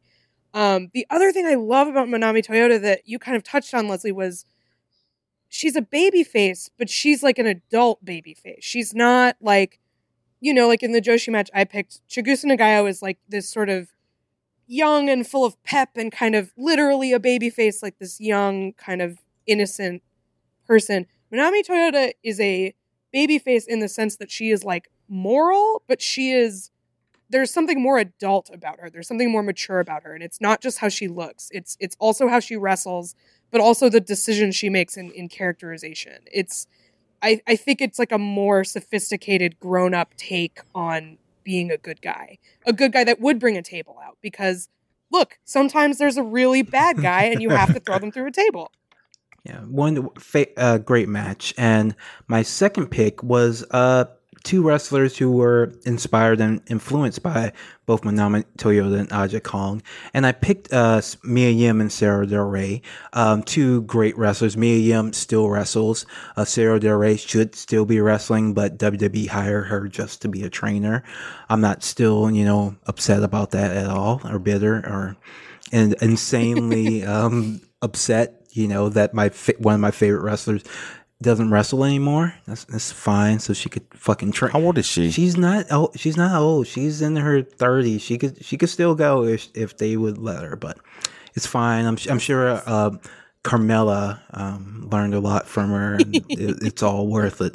But Mia Yim versus Sarah Del Rey. Sarah Del Rey was the queen of wrestling. This is an independent wrestling show. This is what you're gonna get when you go to your local wrestling show. If, if you're lucky, if you get a really good uh, promotion, a really good match, and that's what this is. Sarah Del Rey, the best in the world at the time. Uh, Mia Yim, she was an up and comer, but like like a really hot prospect for a, a rookie because uh, she has you know a lot of skill of like taekwondo and a lot of athletic training and stuff. So she was really like even though she was very young and new, she's she could hold her own against me uh, against uh, Sarah Del but Sarah Del still kicks her ass, and it's just like this really fast, not very long, just prototypical like uh, more experienced heel versus babyface match babyface match and I just love it. Yeah, they kick the shit out of each other. That doesn't take a lot of your time. If if I was going to show somebody like one match to get them into wrestling, like this would be uh, one of the potential ones because it's just like this like it's like a prime like Saturday morning like wrestling style match. Like it will take place between the commercial breaks and still be very good. yeah, I I like that about this one. And again, if if we're picking for um new, you know, people who who've never seen wrestling before. I do think the more you watch, you you develop an eye for it in a different way. And I think some of the stuff, and I think this might be why it's hard for people to get into if they're new to wrestling, is because like, you know, we've all watched a lot of it, and our favorite stuff a lot of the time are these kind of epic uh, matches that tend to be either a lot longer or uh, particularly brutal or there's something kind of notable in that way about it. But I feel like that's like if that's the first thing you watch, you might not totally understand what you're seeing. And I know this because I've been doing, you know, on WrestleSplained, the po- the premise of my podcast is that I am introducing a new fan, my friend Rachel Millman, to wrestling and trying to pick stuff for new people is a challenge, I think. I think I'm uh, okay at it because I myself am kind of new. But if I had seen this, if this was the first thing I watched, I feel like I would be sold totally. Awesome, awesome. Brian, what did you think? I uh I this is my first Sarah Del Rey ra- match, but I do know that she has a lot to do with the WWE women. Oh, that especially that's so sad to me because you could have seen her live like a bunch of times because she used to wrestle in AIW so much. I I saw her wrestle in AIW while I guess you were sitting at home doing your anarchist little podcast thing. I guess that depends on when she was wrestling, but I probably wasn't watching. I didn't start watching. I started with WWE in 2011, and now that I've quit watching that, oh. it's it took me until 2018 to quit watching that. But I, I mean, it's a good match. I I enjoyed it. I actually have, I don't think I've seen either one of them wrestle. Oh well, me because the hard the hard thing about like because I watch New Japan and I watch a lot of indie stuff, and I guess I don't watch a lot of women's wrestling anymore because it isn't as around. Like you kind of really have to watch WWE to get a lot of it. Yeah, or find I- a Joshi promotion. It's not real well represented on the indies, you know? It depends on the in in the indie. Some have like almost like half and half sometimes, but some like barely bring them in. Like it's very, it's been very up and down. There are independent wrestling promotions. They're all women, like Shimmer, Shine, um, a f- Rise. They have they have a few uh, all women. It just depends on where you're. But that's the thing. Tell your local promoter you want more, women on the show, and they'll bring them in. Yeah, for sure, for sure. Yeah, I I mean AIW brings women in. I've I've seen them every time I've gone there. Um, I I mean I I like the match a lot. Actually, the I wanted to tell you this. that you know the ring announcer for this Yes. match. He tried. He tried so hard to sell me a T-shirt at Joey Janela's spring break. I tried to buy a Nick Gage T-shirt where he just had a crown on his head, and I was like, I really want this Nick Gage. They didn't have it, so he like dug for it for a while, then tried to sell me every single other shirt at the T-shirt stand. Hell yeah, carny shit. Go for it. but yeah, I loved it. I, I loved it. I love this idea of like, I, I love the idea. I love Sarah Del Rey. She was mean. She was a bully. she, uh, she was just so fucking mean in this match. And Mia Yim, she seemed new. Was she pretty new? Yeah, at she this was fairly time? new. Yes. Yeah, but she did a good job. She held her own, and she like it was cool to see two different styles because Sarah Del Rey didn't look like she did. The she seemed more like she really did seem more like maybe a Joshi or or like just a more flashy style of wrestler. Where I felt like Mia Yim was doing like a shoot style, which honestly I haven't seen a lot of women do. So I, I thought it was a really good match. Yeah, I, I to the point of of not watching a lot of women's wrestling. Like I don't watch a lot of women's wrestling either for kind of the same reasons. Like I find it less accessible, and I it really hasn't occurred to me to like make us make us think about it to to promoters, but I I really should because. I don't know. I, I've been to stuff with. I, I've seen a lot of intergender wrestling. Like that seems to be at the indies around me. They do a lot of intergender stuff, but they don't do a lot of just like straight up women's matches. I'm fine with intergender though too. Like I like think it, I like intergender. I, I long think as- fun, but I want women to have jobs. Yes. Like I get, I'm very depressed about like somebody like Emma who is a really good fucking wrestler, and is. I mean, I'm sure she's making pretty good money now, but she just there was really almost nowhere for her to go when they cut her Yeah. from WWE, and she is a real talent, you know. And eh, if it just this injustice that Carmella is probably making more money than Emma is it makes me crazy, you know? it's frustrating. I mean, and with all this stuff with like we've we've mentioned all in before, and these they're basically now like it's starting to get a little better for people in the upper echelons of the indies where they're starting to be able to make a lot of money, but they're all men. And there's really no place for women in wrestling to make that kind of money unless you go to WWE. And, and like and when they get to WWE, they're going to make a lot less money than the men. Yeah, than the men, absolutely. And they're going to generally be underutilized unless you're very, very lucky because You only get to wrestle for the title. That's it. Like Yeah. the it's the, there's cruiserweights and there's women in WWE and those and tag teams. You only Man. you only get to wrestle for the title. You never get to be in a personal feud. How cool would it be if they let just if if 205 Live, which is the WWE cruiserweight show, if they just made that intergender, they just let women on it. That would rule. I would watch it. people would freak out. There I are a lot of people who love have a lot of issues with intergender Oh, too, yes. which I'm total. I I mean I get it. I Yeah. like, I, don't kind of get it. understand. It's- it. if it's a woman that has a problem with it, I'm generally okay with it. If it's a man, he's just being a dipshit. Well, you know what I mean? He's we've just talked being. about mm. we've talked about this on WrestleSplaining a little bit. Like I used to be of that opinion where like if anybody expressed any reservations about intergender, I would immediately shoot them down because it's just like fuck you. Like th- like this is like I said, wrestling. Whatever you want to be, you be. Why can't intergender wrestling exist? But I understand if you're somebody who like comes from uh has been around domestic violence or something like that like i understand why there are elements of intergender wrestling that you would not be comfortable with like i do get that that said i think it's cool and i get really excited watching intergender wrestling i think it's really Yeah, fun. my thing is, um, I don't care if you're comfortable with it or not. Don't try to take jobs away from women wrestlers who need Yeah, them. That's that's a that's, the point. point. Like you And- don't have to watch um, it, you don't have to like it, but when you're saying it shouldn't exist, it shouldn't- shouldn't, yeah. exist. You are literally like taking jobs away from women wrestlers because in a lot of territories they don't have two women. You know, they have no choice but to wrestle men if they want to get experience or get paid. They are, are a lot, And I'm- a lot of promotions who won't bring in two women. Um, so yeah, Right. I guess that's why why I, what I was saying where it's like I see intergender sometimes, but I I rarely see two women fighting each other on a on an indie show at least near me. And uh that's often cuz they don't there aren't more than like two women on a show.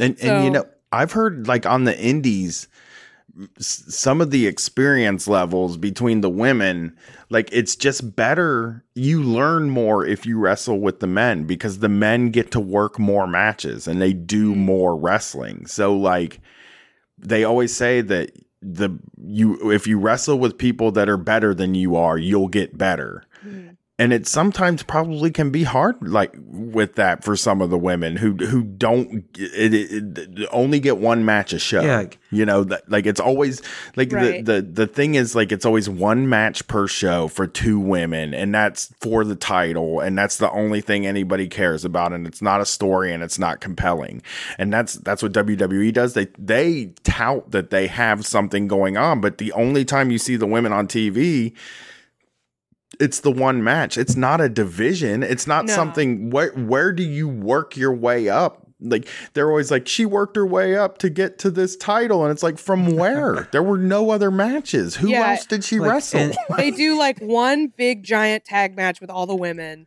and then a title match. And the only they're oh, the only people who are allowed to have storylines are the people fighting for the title. No one else is allowed a feud or a story or anything. It's very frustrating. Yeah, and, and, and the thing is, like every female wrestler who work, worked the indies has a story where they've been booked, they've shown up in the town, they've driven all these miles, and who are they wrestling? The promoter's girlfriend in their first match. Like every single female wrestler has that story, has that experience. So I never thought about that, but yeah, Or that makes a lot valet. Like did that does it happen a lot with valets too? They'll get there and they're wrestling some man somebody that's a manager that doesn't wrestle. it, it, it can happen like like everything like so it's really hard for women wrestlers so you know i understand if you have personal issues and you you dislike it but don't make it harder for people who are already super marginalized in wrestling and have a ceiling that means that no matter how good they do they this will never be like a full-time living for them they will never be able to retire after wrestling. Like no woman wrestler can do that. Like even like uh what's uh what's her name? What was the big wrestler um female wrestler from WWE? Uh forget her name. Blonde. Char- Sh- Charlotte? No, before Oh, uh, Alundra Blaze. uh no, after Medusa no, that was before um after that Lita Trish Stratus. Trish Stratus still Okay. works.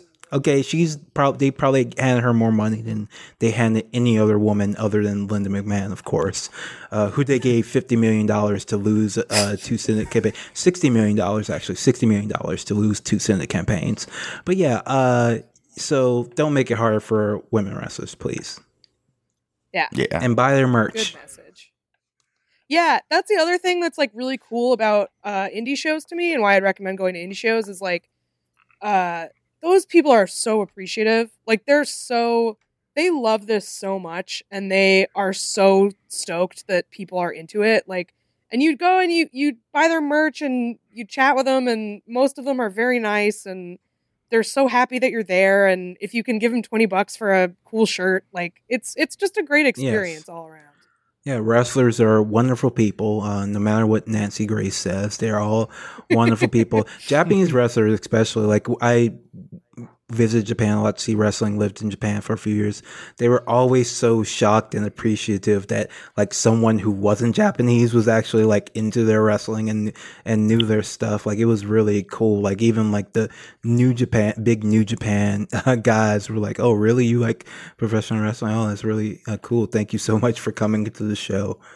yeah like because i go i go with rachel a lot to stuff and like when we're we're talking to people after the show and and she's always like oh yeah you know, my friend Kath like got me into this and brought me the first match. And they always look at me and they say, thank you so much. And it's just like, they just want, I mean, obviously they want to be able to make money and want to make a living at it, but it's, it's such a weird niche world. And I feel like, obviously, I mean, we haven't gotten into it, but like, there are definitely spaces in wrestling that are very regressive and that I don't feel comfortable as a woman and and you know there is like still an element of that to wrestling but it also there are spaces that just feel like a really cool community of people who all like this really weird thing and thus feel a connection to each other and feel like they have to stick together and support each other because it's such a such a strange interest that most people don't understand so there's like a kind of a nice kinship in a lot of places and that's really nice Yeah, absolutely, absolutely. So we've told you why wrestling is so great. We told you some about some of our favorite experiences and our favorite match matches. So let's see if we have any um, good questions uh, from our listeners. Um, first question: uh, Who would win in a fight, Murder Brian or Kath? And what would your wrestling names be? Kath already beat me. i did she yeah has my title Oh, wow. right now. i in do New When are you getting that back? I don't gotta know. I got rematch. cheated. I got cheated the first time, but I'm sure we'll be back in Brooklyn Um, and we'll have to have a rematch. there was a rule book it was consulted uh, i'm not going to say who authored that rule book but by the rule book we won so we had a comedy. We had a podcasting comedy co- competition on stage in New York, and Kath won, it, but it was unfair. Okay. But All right. still, I we right. did well. We look. We came out looking good in the end. I All right, Yeah. to be determined. All right.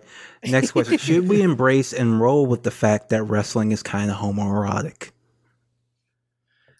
yeah abs- i think absolutely i do think though that there's like there's an interesting way to deal with the homoeroticism and there's a corny obvious quasi homophobic way to deal with the homoeroticism Yeah, I I kind of I I uh it's fucking weird. I hate it when people do like, "Oh, hey, look at those guys rubbing up on a rubbing up on each other in the ring in their underwears." And I'm like I always just want to look at them and be like, "They're not fucking. Like what are you This isn't sex. That's the thing. You know what I mean? I I I feel like most of the times when the homoeroticism of wrestling is being addressed, as corny. Like Kath said, Yeah. it's just quarter borderline corny and borderline homophobic. And like the people that do it smart, I you know anybody that talks about it in a smart way, I, I mean I'm for anything being talked about in a smart way. I'm not one to put limits on how people talk, but honestly most of the time when somebody says it to me i find it a boring observation Yeah, I think like I don't know. My big thing about wrestling is that like there's really no invalid way to enjoy it. And so like if you're enjoying it because of that, then like cool, but if that's like I, yeah, it's not like particularly insightful uh to to acknowledge that. I think I to me like the interesting homoeroticism of wrestling is not oily muscles rubbing against each other. It's like the intimacy of the relationship between these two bodies as they wrestle. It's not like dudes in their underwear. It's like, wow, you have to really uh, connect with one another in order to perform this stuff. And that to me is like very intimate. And that intimacy between two people of the same gender could be read as homoerotic. Mhm. Um, but I, but yeah, I think that like, you know, I, Rachel and I are two straight women, and we watch a lot of men's wrestling, and we talk about who we think is hunky and everything. But I, I don't think that that's like. I think if I, I- think that I don't know. Long story short, it's not uh, the most uh, insightful take. Um, my answer is no. The wrestling ring is a place of work, it's a place of business. Any sexuality is sexual harassment. No, it should not be embraced. not because it's homoerotic. Um, it, it- we can be talking about intergender wrestling, whatever. It's just no, no sex in the violence, please. Come on, grow up, people. um, next question: um, Who would you pick to run E? WWE? man, I don't really have a s- to- I, not Triple H and not Vince McMahon and not like I'm not going to do a communist or anarchist thing and say the people or the I will. workers. I will either. definitely say the people in the work. it- Um, we should break it up and divide and ship all Yeah. their wrestling rings to local companies. Divide I don't it know. up. I like I like a booker. Like I I think the times I've seen where wrestlers were booking the show, it wasn't my favorite times in wrestling. so I would have to say like I mean I, I- like I like Gedo's booking, but I don't love it. Sometimes I find him a little bit boring and a little bit too conservative. No, mm-hmm. in New Japan, I, I don't know who I would have run it, but I know that I don't know that I love Triple H's vision, and I don't know that I love. Vin- I hate Vince McMahon's vision. Like I can't stand what he likes about wrestling, and uh, you know my hope is that like just other people pop up and start to like siphon off some of some of those viewers and just other people get bigger you know? Because i don't i don't think ring of honor is particularly well i think ring of honor is terribly booked. Um, i don't like tna although i think it's getting better in a very campy way. And and like i i like mlw i think it's doing pretty good. So i mean i guess like if court bauer wanted to book uh, wwe i guess that would be the guy. All right. Um, I don't really have a good answer, but I do want to say we there's a running uh, vision on WrestleSplaining that we are going to start a um, cooperatively owned leftist unionized wrestling organization called the Workers World Wrestling Federation. So keep an eye out for that. That's all I'll say. wwf Yep, yeah. WWWF. It's gonna be great. Triple dub. All right. And just last question, just want to end this on a light note. Um, does wrestling seem to be so popular among online leftist circles because there is a parallel between the materialist views on things, focusing on roles, power relations, structuralist interpretations, and wrestling narratives that contain a lot of these same ideas, or because we're all just a bunch of nerds? I'll say I'm a nerd. Uh, I don't really watch it with any of my politics in mind. As as uh, my, my job is to pay attention to these sorts of things now, and I think wrestling is my escape. Like I just it gets me out. It gets my head out of a world that is quickly descending into fucking terribleness and chaos. And I just look at wrestling and I'm like, I can think, I'll sit and think about this. Like, I'll sit and think about what's going to happen next on here, and it'll make me feel better. And I, it, it just makes me feel good. It, wrestling is my self care, but I can see people watching it. Uh, I can see leftists watching it for all sorts of reasons, and and like uh, they're valid. I just, for me, it's there's no leftism in my wrestling. I just am kind of like I like what I like, and I try not to think about fucking baby prisons while I'm watching wrestling.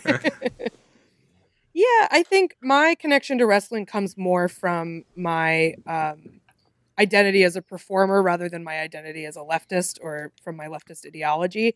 I can see how I can see sort of why it's gaining a little bit of traction in leftist spaces, and I, I think it's because it's um, at its core, it's about power relationships between people and struggle for power and struggle for dominance, and it's I, I don't think it is uh, particularly. I, I don't think it lends itself to like a political analysis very neatly, but these are clearly issues that are uh, things that we're thinking about all the time, and so wrestling can kind of sublimate some of that into like a creative expression of that that is also uh, often uh, violent and funny and uh, sexy and horrifying and all of that stuff that makes it super entertaining. So I, I kind of get why it's why so many uh, leftist weirdos like it. I, I will say that if you do not understand wrestling, you are incapable of understanding politics.